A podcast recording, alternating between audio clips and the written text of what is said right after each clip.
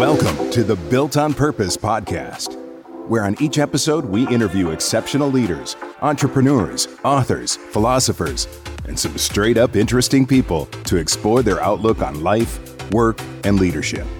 And now, here's your host, CEO and co-founder of Y Scouts, Max Hansen. Welcome back to episode 54, the Built on Purpose podcast with Max Hansen, brought to you by Y Scouts, where we hire purpose-aligned and performance-proven leaders. Today, our guest is Vinay Tolier. Vinay was born and raised in Michigan. Vinay attended the University of Michigan, where he earned a BA in economics and a BSc in industrial and operations engineering. He previously held roles with investment banker firms Peter J. Solomon Company and hedge fund Midtown Capital before co-founding Bengal Capital Trading LLC, a Chicago-based hedge fund. While at Bengal Capital, Vinay was an early investor in various U.S. multi-state operators, MSOs, as well as other ancillary cannabis companies. In 2018, he left Bengal to become the CEO of the Flower Corporation. Mr. Tolier led the company's Go Public fundraise, as well as the subsequent financings, as well as the acquisition of Halogen Holdings, which gave Flower a global footprint. Vinay served as a member of the board of the directors of Emmerman Angels, a cancer support organization, and is keenly interested in education reform and social justice. Vinay, welcome to the Built on Purpose podcast. Thank you, Max. Great to be here. Reading through your bio, let's talk about what led you into the cannabis industry. I think it looks like it's probably there's some stuff behind the scenes that will be interesting to talk about. But just kind of let us know and our audience know kind of what led you to the cannabis industry. Yeah, and it was very fortuitous. I had a finance background, and even how I got into finance was kind of a roundabout way. I was an engineer in college, but I started a hedge fund with I have an identical twin brother. The two of us started a fund in Chicago in 2006. And in around 2013, when they changed the laws in Illinois to allow for medicinal cannabis, a friend of mine said, "Hey, I'm applying for a license." And I didn't know the first thing about cannabis. I didn't even know that they changed the laws. But I said, "Okay, this is interesting," and started talking to a couple of people who were applying for licenses, and met a team that we really liked and wrote them a check.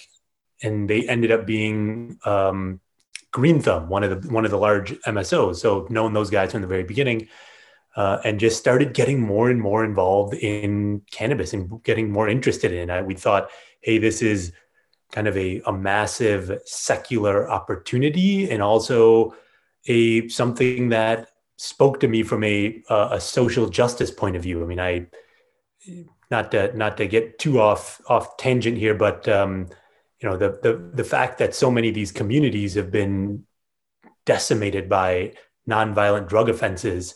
I mean, the system just doesn't work. These kids don't have a chance when they're living in these broken communities. So anyway, I thought that, and I still view that this industry is a way to provide for social good, as well as, let's be honest, it's an exciting industry, and it's a massive industry. So started getting involved there. We started investing in a bunch of other cannabis companies, and specifically learned just how difficult the plant is to grow well at scale. I mean, like most people who don't know anything about cannabis, when I first got in, I thought, oh, how hard can this be? It's a plant. Like, you just hire someone from California or Colorado and you're good to go.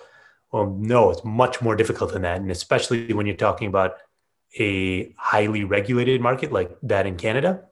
So we met a team in Canada. We really, the kind of the technical chops there were what sold us.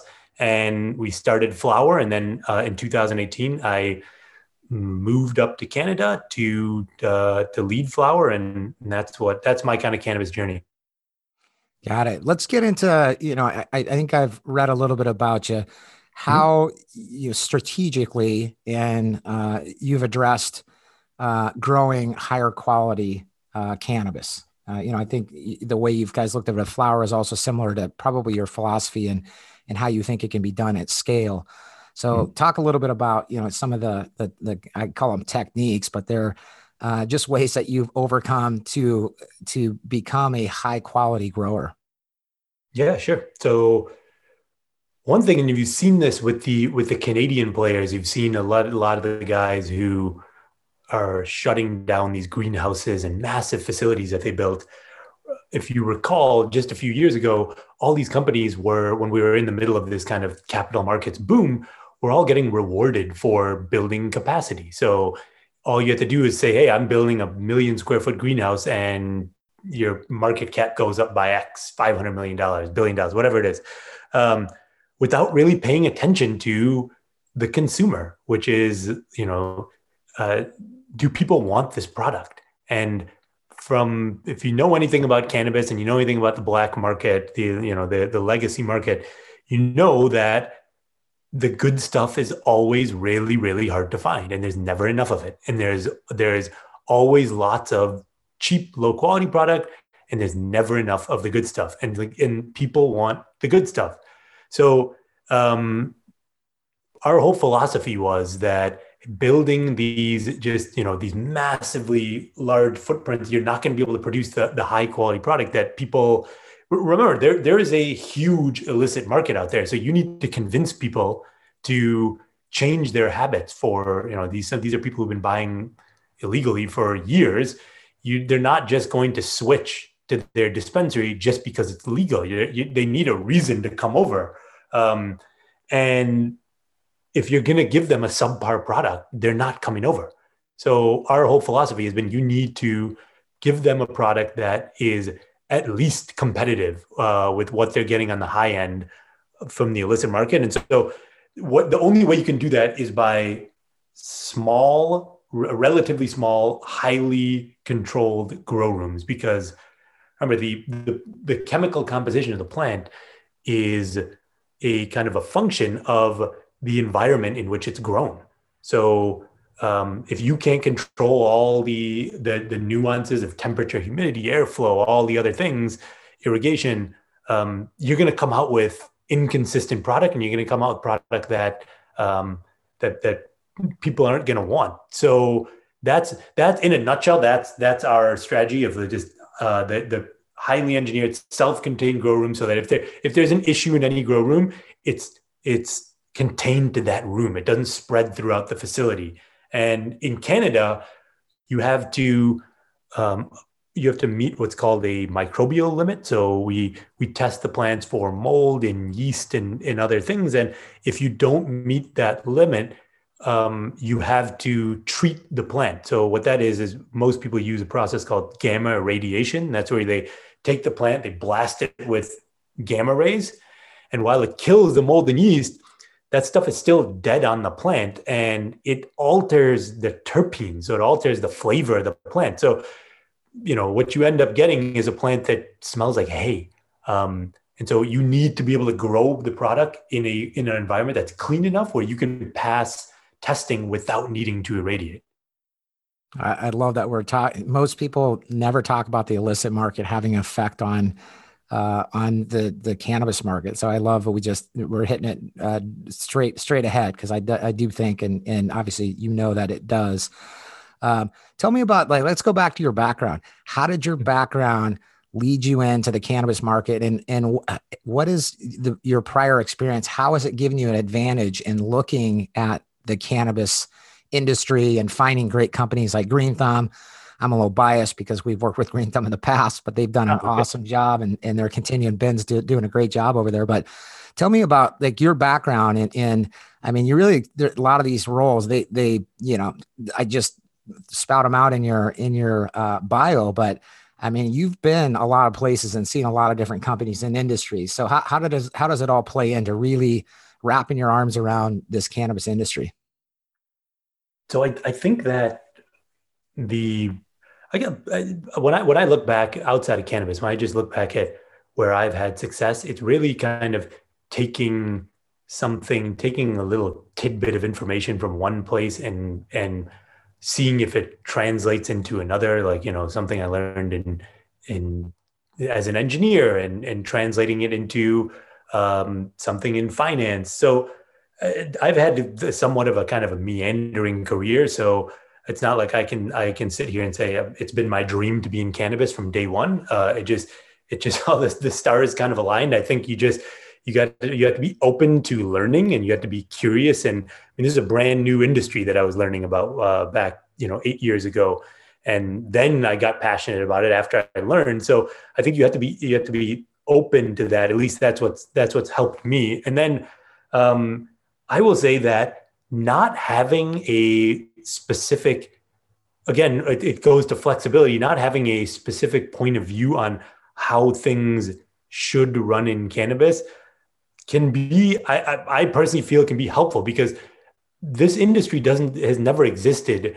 Everyone, and you probably know this keenly, given that you work on the recruiting side, everyone wants to put this industry in a box of wherever they came from, right? So pharma guys want to say, this is like pharma, this is how we want to do it. CPG guys say, this is how we want to do it. Ag guys say, this is how we want to do it. When really it's kind of this amalgamation of all these things. There is no playbook for this. We are figuring this out as we go. So I guess me coming into the cannabis space and just being like, hey, I don't know. I've never been worked in any of these industries. I think in a way it's been able to help me because I haven't had that dogma. It's also been, in some ways it's hurt me, but in some ways it's helped because I haven't had that dogma that like, this is the way that it has to be run. No, I love that you point that out. And quite honest, this is about you, but I will share a little bit about our journey in cannabis. We kind of accidentally fell into it. We were really good at hiring leaders, and we worked in a lot of different industries. And if there's one industry that needed really good leaders, obviously it's cannabis, still to this day, because you had the folks raising money, the folks that were lucky enough to have the foresight to go get licenses. And then all of a sudden, when they went to go scale it, we needed real leaders from other industries. And you're right. Everybody had their story of how they could, because they could sell or they could grow some other plant, they could grow this at scale. And, I think everybody is finding out it's its own beast. When I think about it, I always compare it to it's like growing wine. I mean, you can't just say this works in every environment. You know what I mean? You have to have the person that knows how to grow it, that really loves to grow it, that knows what it smells and tastes like. And so it's really, it's interesting to see all these different folks try to compare, because I can do this in one industry that I can scale in another. And while some of that's true, I think a lot of people are finding exactly what you're talking about, where there's a lot more art and science specific to this industry. And it's really kind of taken shape of its own. So, well, the other thing I want to talk with you about is, just being involved with Flower and being involved in other industries. It looked like you guys started to do some international stuff. I'll let you talk about the specifics of that, because some of the stuff that I was reading, it might have been a little bit dated. And so I just want to find out what, where you're at and pick your brain a little bit. What do you see in the international markets? I'm super fascinated about how this goes internationally, because I think we've seen how it's going to play out domestically. There's a lot that we haven't seen, but I think we're starting to see, what's going to happen and what's not. And we have a better idea than we did, a couple of years ago. But how are you seeing this on an international basis? Like where are some really big opportunities? Where should companies be really looking at, and where should we as consumers be looking at overseas as big markets that are going to lead the rest of the world in this cannabis industry? Sure. No, that's a great question. And part of the allure for moving to Canada, which is obviously a much smaller market than the US, is this idea that it's federally legal, and that is going to be the global kind of jump off point. And we've seen that the Canadian companies have been the ones who have, I will say, taken that global leadership role. I will caution this with, I wish I had a better answer, but it's constantly changing. And I know I don't want this to sound like a cop-out answer, but it's so highly dependent on the regs. And when I say that, I mean, if you look at the US, we have essentially 50 different countries. Every single state has its own set of regs that are, in some cases, wildly different. If you can know everything there is to know about Washington, I'm just making up names here, but that does not mean that you know how to make, or, you know, how to grow and make money in Illinois or Pennsylvania. Like, they're completely different. And how the regs evolve on a federal level in the US, I believe, is going to be the key factor in determining who the winners or losers will be. Same thing goes abroad now. So the big markets are clearly Europe. I think it's easy to, if you had to handicap, you know, who's gonna be the leader in Europe, I still think it's Germany, even though it's taking, you know, longer than people would have hoped. But I still think it's Germany. I think France, while they're somewhat behind, I think that could be end up being the largest market in Europe, just because of you know, kind of how open they are to and how much they use the product on a rec basis. Another thing that's very different in, and I know I listened to your podcast with your last guest, and she made this point. She's spot on. People need to realize that in Europe, rec is a dirty word. Like, they don't like to talk about rec. It is medicinal all the way. And they're far. I think they're, maybe Portugal could be a place that I would, you know, could potentially go rec. But other than that, I mean, they are far from looking at this in the same lens as we look at it here in North America. So, you have to look at it totally different. You have to look at, you know, you have to look at medical efficacy. You have to look at tying specific strains to indications.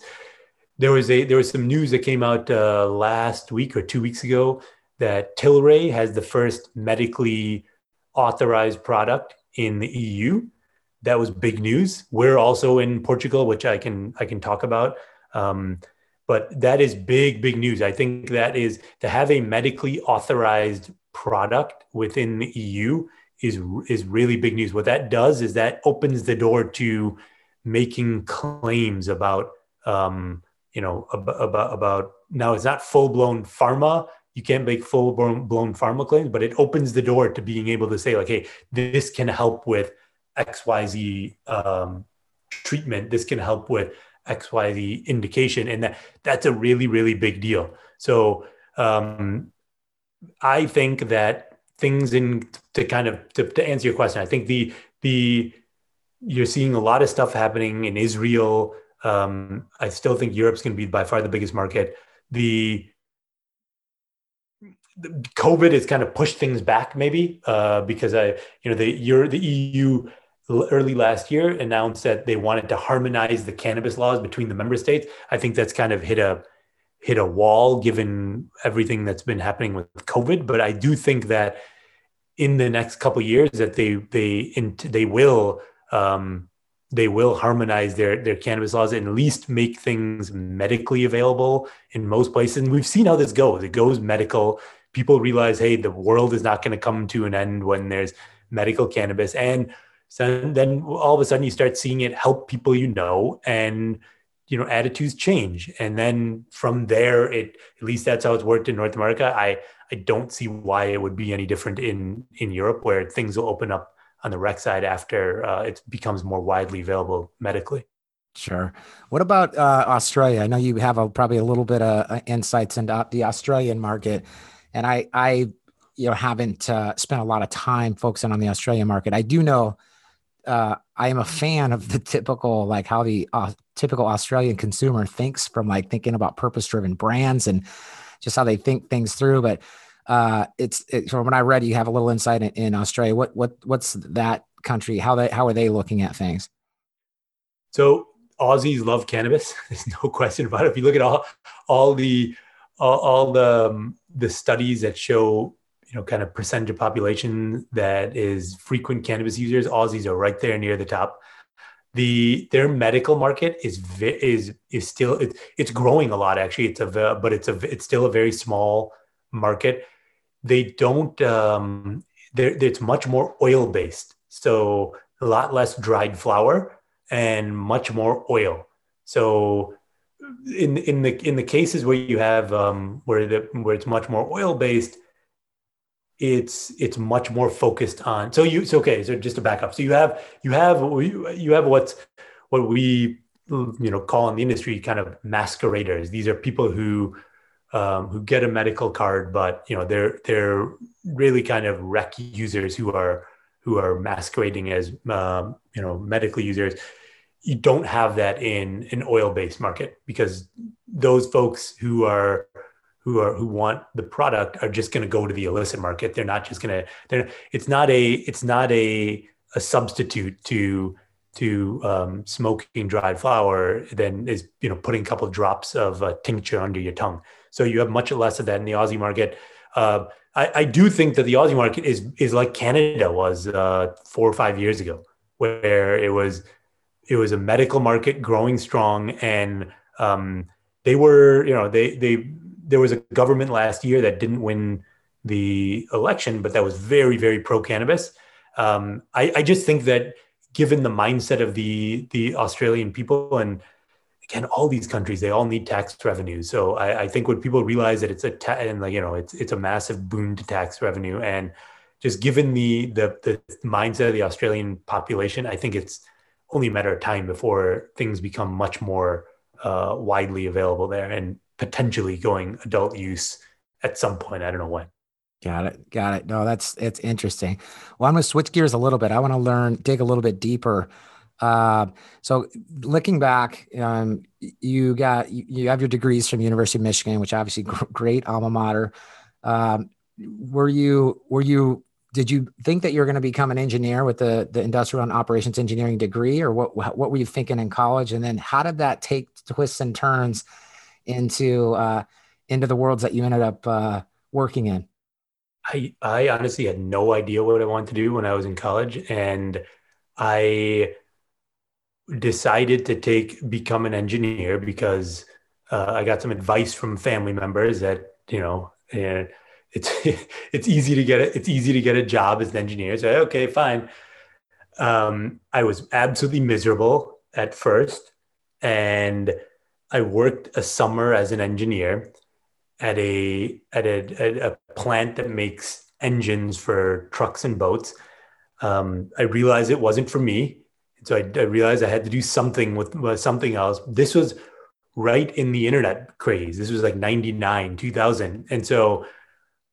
Like many people, I think I saved like $1,500 from that summer, and I just started, because I was living at home, and I just started trading stocks online, because this is back when you buy something, it goes up 3% a day, and then so my brother and I were just doing this, and one day we'd figure out the magic of options. So instead of buying like $1,000 worth of Cisco, you can buy $20,000 with Cisco. And so when it goes up, you start making a lot more money. And so, it turned $1,500 into $30,000 in a month. I thought I was the king of the world. I thought, hey, why does anyone work? I'm going to be a millionaire by the end of the year. And you probably know how this story ends, which is the market fell off. The bottom fell out, and I lost everything. But I got really interested in derivatives then. And I'm like, okay, these options are pretty interesting, and there was a company that was one of their folks was recruiting. He was an ex-alum, Michigan grad, recruiting it was a derivatives trading firm in Chicago, and I happened to get an internship there, and that's what kind of sparked my interest in derivatives, and that's what when we founded the hedge fund, that's what it was based around. Got it. And you mentioned at the beginning of our conversation that won't be on the air, but you have an exact twin brother, identical twin brother. Okay, and is he in the same type of business? Yeah. Obviously, he was trading with you. He also was involved in the early days in investing in cannabis, and then when I left the fund to move to Canada to join Flower, he stayed in the U.S. He's out in L.A. and he manages all of our U.S. cannabis investments. So because we were listed on the Toronto Stock Exchange, we can't. We being Flower, we can't touch anything in the U.S. So my brother is here being U.S., just managing all of our U.S. stuff. So like it's kind of I had Canada global. He was focused just on the U.S. Got it. Interesting. What would you say What would you say your biggest professional accomplishment is to date? Ooh. Biggest, I mean, I had to take a company public, and to run, you know, to be in the, to do what we did at Flower as far as fundraising. And, you know, listen, there was lots of growing pains, but like, I now have a newfound respect for that whole process. I mean, the amount of the lift that goes into that is incredible. And the amount of bandwidth that takes up is tremendous, especially when you're a small company. You know, we were not a huge company that was already flowing cash and then going public. We were trying to do this all on the fly. So I would say, you know, taking a company public is probably my biggest accomplishment. And second behind that is just the longevity we had at Bengal and with the fund. I mean, you just to stay in the game for 12 years takes a lot out of you, but it's also you know, that's as you know, a big part of success is staying in the game. Yeah, absolutely. Absolutely. What about your biggest challenges and what did it teach you ultimately? I'll start with Bengal. So there was a couple of times where we almost went belly up. And one of the times it was 2011. And I think what it taught us is the value of good partners. I mean, we had, our main investors was a family office out of New York, that have become essentially like family to us now, and just how supportive they were throughout the whole thing. And, you know, people, I've seen this a bunch of times where people assume money's money and they just, wherever they can get it, they want it. They just want to take it. And it's not like having supportive partners makes all the difference. So that was one of them. And then another thing, I guess I'll tell you the last 3 years, I've learned so much basically about myself, about when you're trading, when you're in the finance world, you don't have to worry about many of the soft skills, right? I mean, if you can just be in your own little world, if you're making money, nobody's mad at you. It's fine. But when you are now managing lots of people, it's not about that. It's not about, frankly, it's not even about how technically competent you are. It's about being able to effectively manage your own emotions and communicate and get along with other people. So like that's been my biggest learning has been really how to manage my own kind of my own mental well-being and how important that is, finding that is, and you clearly know this as someone who's recruiting leaders. When we would go and try to recruit C-level or even, you know, high-level staff, that was the one thing we looked for way more than how smart is this person and how much they know is, you know, can they call it what you want, you know, cultural fit, whatever, but it's like, can they get along with others and how self-aware are they? So yeah, I would say that's my biggest learning of the last few years. Got it. And speaking of mental and physical well-being, what do you do? And I always kind of ask guests this at some point. What are the things that you do? Maybe rituals you have, things you might do in the morning to kind of keep you sharp, keep you physically and mentally feeling good. One of the things that I took for granted, and it really came back to bite me the last couple of years is burnout. I was burnt out. I was not sleeping well. I was not taking, you know, time to kind of reset. And that was just because we were just running so fast and we just had one thing we went from, you know, kind of one thing to the next. It hasn't been long enough for me to say it's been life-changing. I have been trying to get up really early every morning, and so try to get up around 5:30, 6 every morning, and just take an hour to myself to, you know, meditate, to try to get a workout in, try to get a sweat. And like, I've only been doing that for the last few weeks, and it's been fantastic. But come talk to me in 6 months, Max, and I'll tell you if it's if it's been life changing.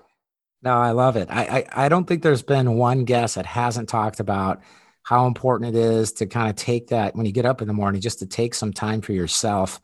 I try to do the same thing. I work out every morning as well. I get up at about 5 and I work out, and I try not to, and I think this is what you're alluding to. I try not to dig into my email between like kind of that, you know, the first, at least especially the first like 15, 20 minutes. It's just, I want to just find my, find my balance and try to get to the gym. And once I got my heart rate up, then I'm fine. I can dig in, listen to some music. I can start digging into some emails, but, no, I think you're definitely on the right track. You look like you're in very good shape. So I think you're probably further ahead than most people.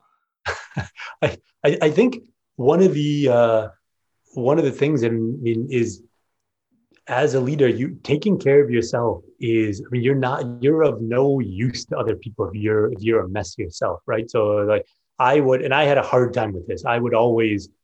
I did the exact opposite of what you're talking about. I would sit there and check messages in the middle of the night. And, you know, we have stuff in Australia, stuff in Europe. I mean, the sun never ends on, like, there's always a fire somewhere. And for me, not, trying to fight those all the time and not taking that time to at least like get myself in a decent position. And while I thought I was just kind of, I had to do it because like the team needed me. And in fact, I was potentially even hurting the team. Like, you know, I'm not as effective if I'm not in a good headspace. Thank you for being so vulnerable and humble, because I know you've accomplished a lot, and now you're kind of digging into just areas that you've identified that you could be better opportunities. And I'm sure you've, you know, made some adjustments. How about anybody, what's the biggest person, the person that's had the greatest impact on your life, and who are they and why? Ooh, I guess I would have to say my parents. I mean, I was incredibly lucky growing up. I just always felt supported. I always felt supported, and we always had the chance to do everything that we wanted to do. For sure, they weren't like, you know, it wasn't a perfect childhood, but it was pretty damn close to it. And then my brother. I mean, I have people always ask me, hey, what is it like to have a twin brother? And I always answer like, I don't know what it's like not to have one. So like, I can't really answer. But I always had this person who was right there, wherever we were or whatever we were doing. I had this person who was like, you know, essentially my carbon copy. So I would say a lot of the people who had the biggest influence are no doubt my parents and my brother. Got it. And is it just you two, you and your brother in the family, or do you have any other brothers and sisters? No, just us. My parents had us, and they said, we're never doing this again. Oh, that's hilarious. Well, tell me a little bit about like, what would you attribute your success to? I know this is hard for some leaders to answer because you're a very humble person, but what would you attribute your success to in just what has gotten you to where you are today, and that you were confident is going to continue, you know, pushing you forward as you look to the future? You know, this is going to sound very cliche, but, you know, you kind of mentioned this vulnerability, and I find that when you're open with people and people can trust you, just all kinds of opportunities come, you know, kind of come your way. It's people want to work with people that they like and trust. I mean, I cannot tell you how many times that I've gotten through to people that you wouldn't think I'd be able to get through to just because they trusted me. And, at the end of the day, like, this is, no matter what you're doing, it is about people and just being open and being, I know this, I'm trying to crystallize this, just being in a mindset where you're open to new ideas, and you're, you're not judging people, but more observing them. And again, I'm working on that myself. Has been tremendously helpful because it's led to kind of partnerships and opportunities and things that I would have never expected. So like, if you asked me, hey, what are the next 5 years, 10 years from now? I have absolutely no idea. I would have never told you 5 years ago that I'd be in cannabis. I would have never told you that. So trying to predict the next 5, 10 years, I have absolutely no idea. But like, I've always ended up finding these interesting opportunities in people just by kind of being vulnerable and out there. No, I love the advice of observing and not judging. I think the best leaders, they are constantly giving input, and it's not judgmental input. It's more like, here's what I'm observing. It's not necessarily that they're rooting themselves like I'm right and you're wrong. It's just, if you're a leader, you're going to tell somebody, hey, this is what I'm observing and this is what I'm seeing. And you give the person an opportunity to make adjustments without feeling exactly what you said, without feeling judged. So tell me about what are you curious about now? So now you've seen a lot. You've kind of gone through gotten into some industries, like you said, that you never thought you'd get into, but what are you most curious about now? Just in life and in, kind of what you're doing professionally, but what are you most curious about these days? Yeah. So I would say that I've been spending a lot of time over the last few months on, I don't like the term mental health, because that term implies that there's something wrong. But just trying to understand this, how much that kind of voice in everyone's head affects how we live our lives. And just trying to get that voice under control and understanding that voice is saying different things all the time and that it's not who you are necessarily. That's been a big thing. I guess at this moment in time, I am kind of being more introspective. There were times where I just wanted to go out there, meet as many people, learn as many new industries, whether it be software or cannabis or trading or real estate, whatever it is. Right now, I'm really focused on looking inward, because I never have done that. I've never done that. I've always been just looking outward, looking at the next thing. And I've never really taken the time to, ask, hey, why am I what is my true motivation for doing this? And is it going to make me happy? Is it going to actually, like, if I go and do that next thing, like, am I actually going to be happy, or is it going to be just on to the next now? So like, that's kind of what I'm curious about. And that's what I've been spending a lot of time on. Oh, that's fantastic. I mean, I think that's a big step. I recently watched, and hopefully I don't get us too far off track here, but I recently watched the Tiger Woods documentary, the 2-part series. And one thing that I've noticed about it, and I'm a big Tiger Woods fan. I don't know how it's hard not to be, but you start to look at how he was built. He was really built from the outside in. His dad built him from the outside in, that he was going to be the chosen one on the outside. And I think he didn't do a lot of introspective work until later. I think he probably has now, because he has been forced to, but it's exactly, kind of, as I was thinking about that, I watched that this past weekend, was just fascinated by how rough it can be if you're hardened on the outside and you don't understand yourself from the inside out. So I think those are very wise words. Go ahead. That's what I was just going to say. No, I saw that and I loved it, and I feel the exact same way. And how few, I'll tell you, even for myself, like, how few people understand what really makes them tick, because they've never even thought about it. Or like, hey, how do you like to process information? What kind of people do you like to work with? What kind of environment do you like to be in? Like, no, not many people have actually spend the time thinking about that. So, and I know I haven't. So that's what I'm trying to now. There's lots of data. I have lots of data on what works and what doesn't for me. And so like, hopefully, I can summarize a lot of that and almost like, create a handbook for the next things of, you know, what is a good situation for myself? What is potential has red flags. So that's, if that makes sense.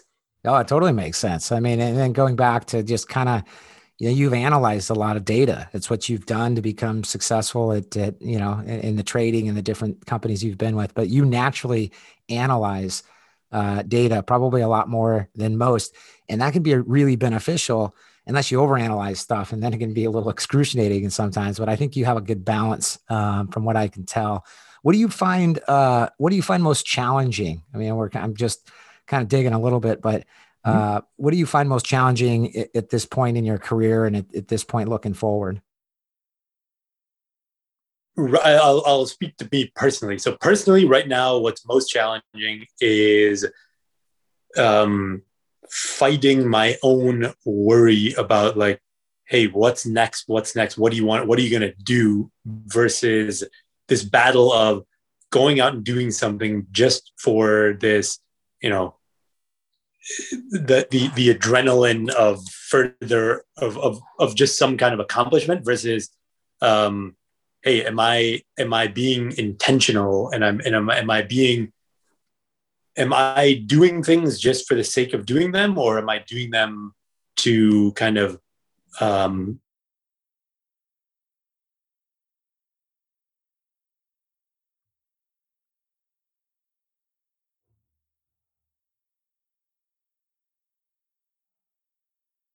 think it might have froze up again. There we go. There you go. You're back. Sorry, dude. Yep. Okay. It's all good. But we'll edit. It'll be fine. We'll edit this. It'll be perfectly crystal clear. Okay. Did I lose you there, or did you hear? No. Yeah, I lost you like kind of right when you were starting. So if oh, okay. So I was just talking to myself for a while. Okay. So I was saying that personally, right now, the biggest challenge is, like, you know, kind of the back and forth I am having with myself on what's next and because there's so much opportunity, and I'm someone who gets super excited by new opportunities, and there's so much out there, especially within cannabis. There's so much to do. Like, you know, going out and doing these things versus taking a little bit of time to figure out, am I being intentional about what I'm doing, or am I just doing things for the sake of doing it? So, like, that's kind of that's what I'm weighing in my own head right now. Gotcha. And is there any unpopular opinions that you have? I know it's kind of a tricky question, but, yeah, I'm sure there is, just in general. Yeah. Just in general. I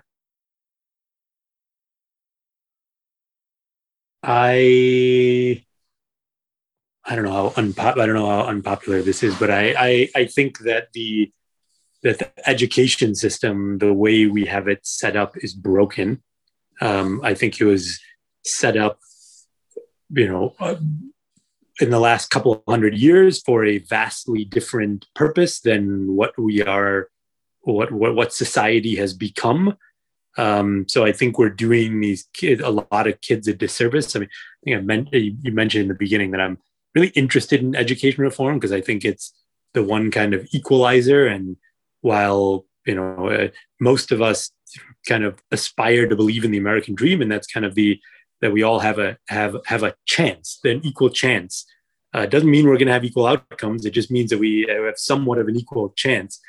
And we're not there, because some kids have such a leg up. Frankly, I was one of those kids. Have such a leg up that yeah. And I squarely blame the kind of the way the educational system is set up right now. So I don't know how unpopular that is, but that's kind of, that is my belief. No, I'm glad you jumped on it. I have 5 kids. I have 3 stepkids, son from a previous marriage, and then a 2-year-old. So I've got a little not as traditional family setup as most, but I'm watching a 17, a 16, a 15, and 11-year-old. The 11-year-old goes to a private school, and they've been on campus he's been fine. And I actually, when they took the aggressive approach of, I won't mention the school, but they took the aggressive approach of saying, hey, we're coming back. It was late in the summer. We're coming back on campus this date.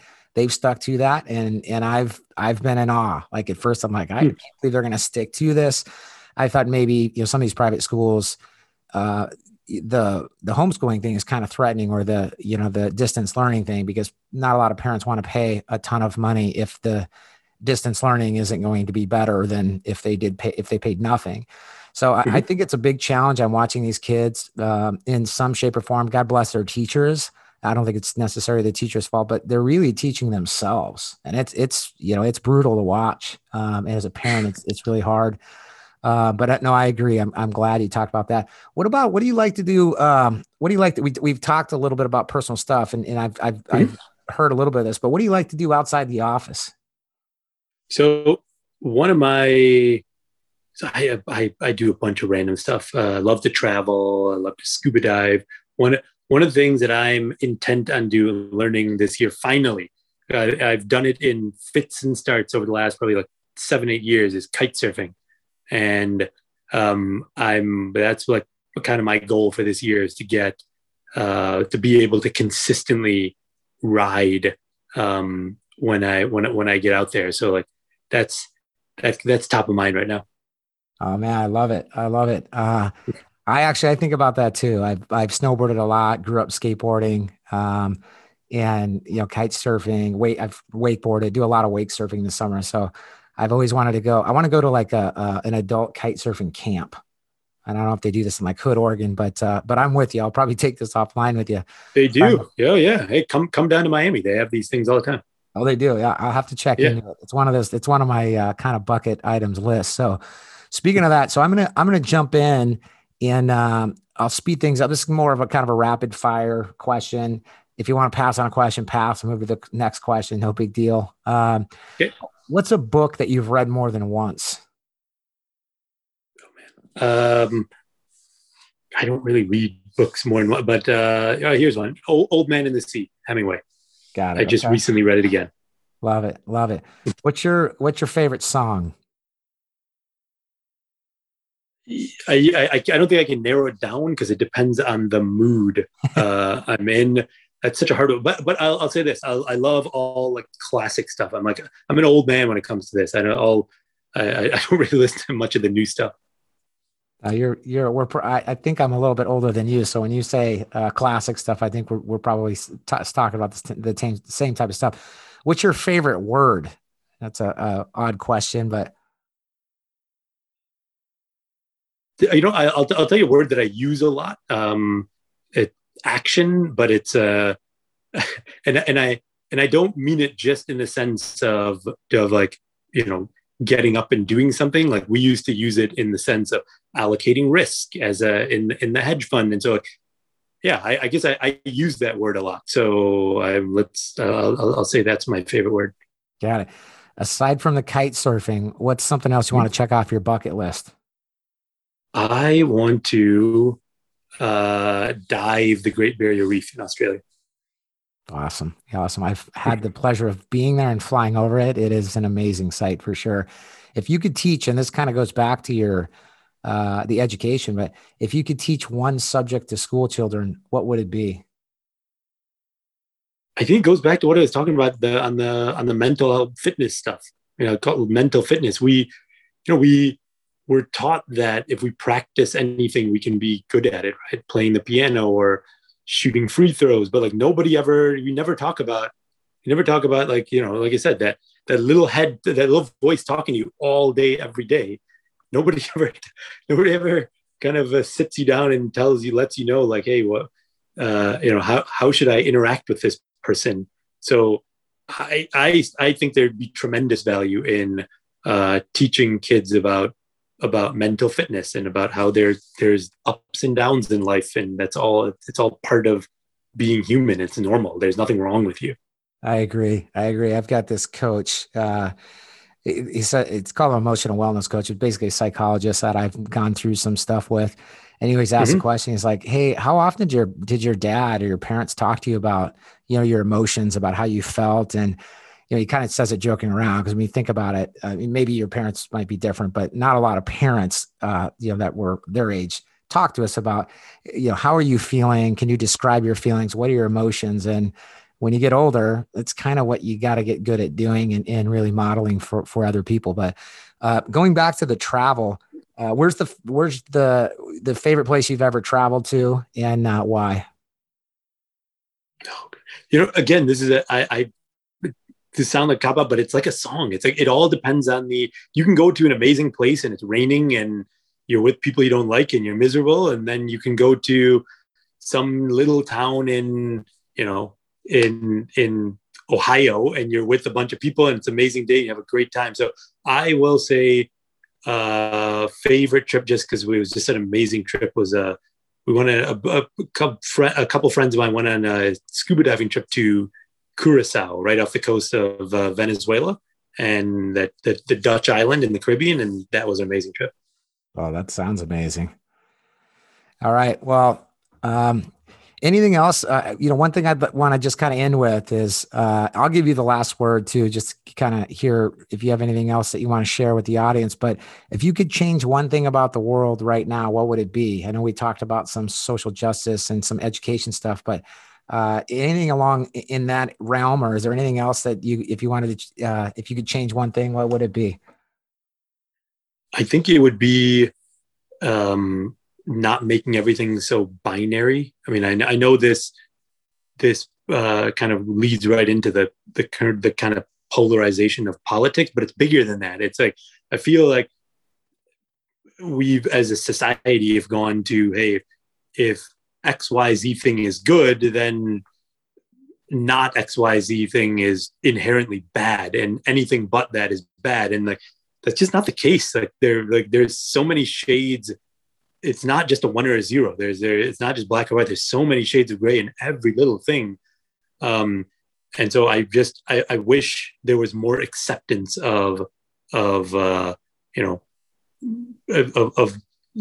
things along the spectrum versus just good or bad, and kind of further polarization. But I understand why we're here, and it doesn't sell. It's not good for ratings. It doesn't sell clicks on the internet. So I get why we're here, but like, if that was the one thing I would change, that would be it. Awesome. No, I agree. The extremists in general, I'm not picking sides, but extremists in general, I think have pulled us from really finding some sort of middle ground. But, all right. Well, this has been the Built on Purpose podcast with Max Hansen, brought to you by Y Scouts, where we hire purpose-driven and performance-proven leaders. I'm going to leave the last word to Vinay. Vinay, what's the last thing you want to share with our audience? And that'll be it. I appreciate your time. It's been awesome talking to you. I look forward to keeping track of where you go from here. But let's leave the last word to you. Thank you, Max. I'm just incredibly grateful to be here. I'm blessed, and it's been amazing talking with you. And looking forward to the future. Thanks for listening to the Built on Purpose podcast, where on each episode we interview exceptional leaders, entrepreneurs, authors, philosophers, and some straight up interesting people to explore their outlook on life, work, and leadership. You can hear any of our previous shows 24/7 right here on Star Worldwide Networks or wherever you get your podcasts.